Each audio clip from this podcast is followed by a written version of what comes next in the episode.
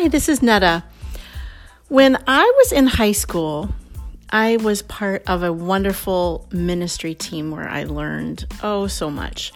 And one of the things that we did when we were together was take one of those like spiritual gifting tests.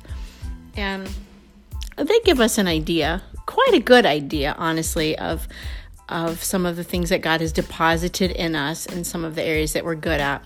The one we took was pretty in depth and it took a long time. And then we very slowly calculated it and and studied our responses. And then as a group, we kind of went through each of the giftings and shared um, our scores. And 10 was like a super strong um, gifting. And, you know, and then it went all the way down to one. Now, you know, areas that were really strong, getting eights and nines and tens, teaching and leadership and blah, blah, blah, you know, and it's like those were things for me, like, yeah.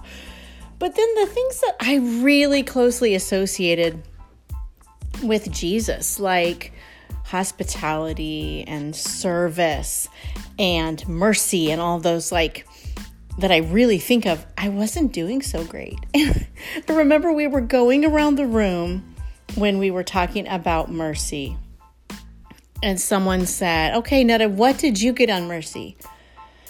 Um, I got a two on Mercy. Oh, seriously, everyone just died laughing. Like it was so sad. And granted, that's been a gajillion years ago. And I would like to think that God has been growing that trait and characteristic of Himself in me. But very often that phrase, you only have a two in mercy, pops in my head. And sometimes it's made me feel really bad. And other times it's been very motivating to go, okay, my human side might not have this, but the Spirit of God lives inside of me. And He is full of mercy and kindness and gentleness. Therefore, I can have what I need. Now, I didn't forget the topic. I've been talking about the fruits of the Spirit this Christmas time, coming from Galatians chapter 5. We're getting near the end, and the fruit of the Spirit is love, joy, peace, patience, kindness, goodness, gentle, faith, goodness, faithfulness, gentleness, and self control. I'm on gentleness today, and I associate gentleness and mercy very much so, like hand in hand. I know they're not exactly the same thing by any means. I'm not going to get into anything deep because I only got a two on it. but gentleness means a mildness, means humility. We kind of know that. And I associate that with mercy too. But I love the second part expressing power with reserve or gentle force. Now, expressing power, meaning you cannot be gentle if there's not a power there, if there's no force in the first place. And I think that's very, like, there's two parts to that.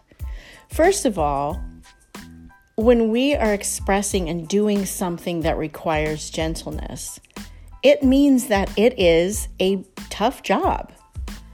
If it wasn't requiring gentleness, it would be easy.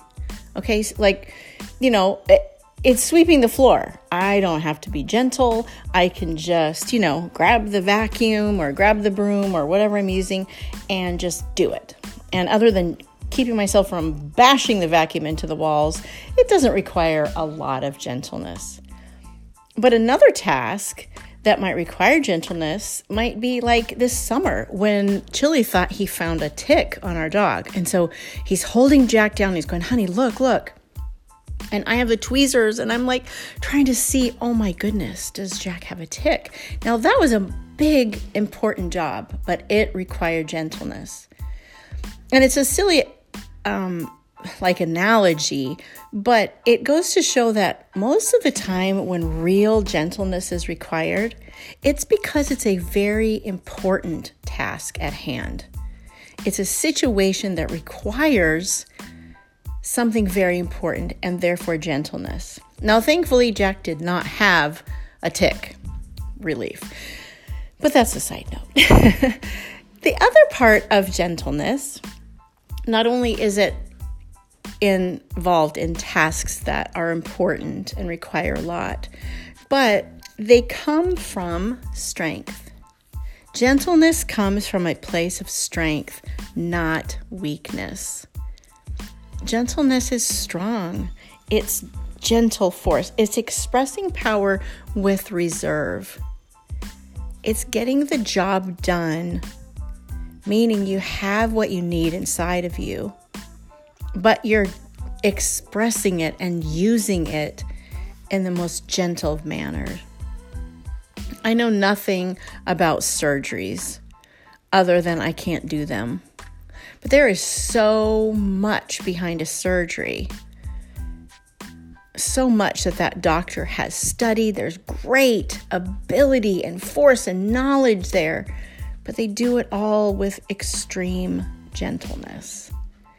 It's not the same as so many people around here in Vermont, you know, hunting and the way they gut a deer. Although I can't say that they use gentleness or not. I actually know nothing about it. But I don't think they are very gentle out in the middle of the forest. Mm, you might have to correct me if I'm wrong on that. But the more important the task, probably the more gentleness it's going to require from us, particularly when we're dealing with people. But God is in us. When we have given our life to Jesus, He's there.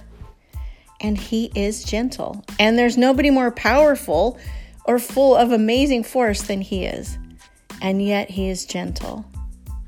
He recognizes the value in everyone, including ourselves. He is gentle, so I can be gentle. 2 Peter chapter 1 verse 3 says he, meaning Jesus, has given us all we need for life and godliness. Another version said, He has given me everything I need to live a godly life.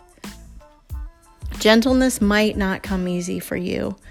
You might have only scored a two. but God in you, it's gentle. Take a deep breath and recognize if a task is difficult, it's because it's probably very important. And secondly, that means in you, you have the strength you need to do it with gentle force. That is just a little piece of my heart.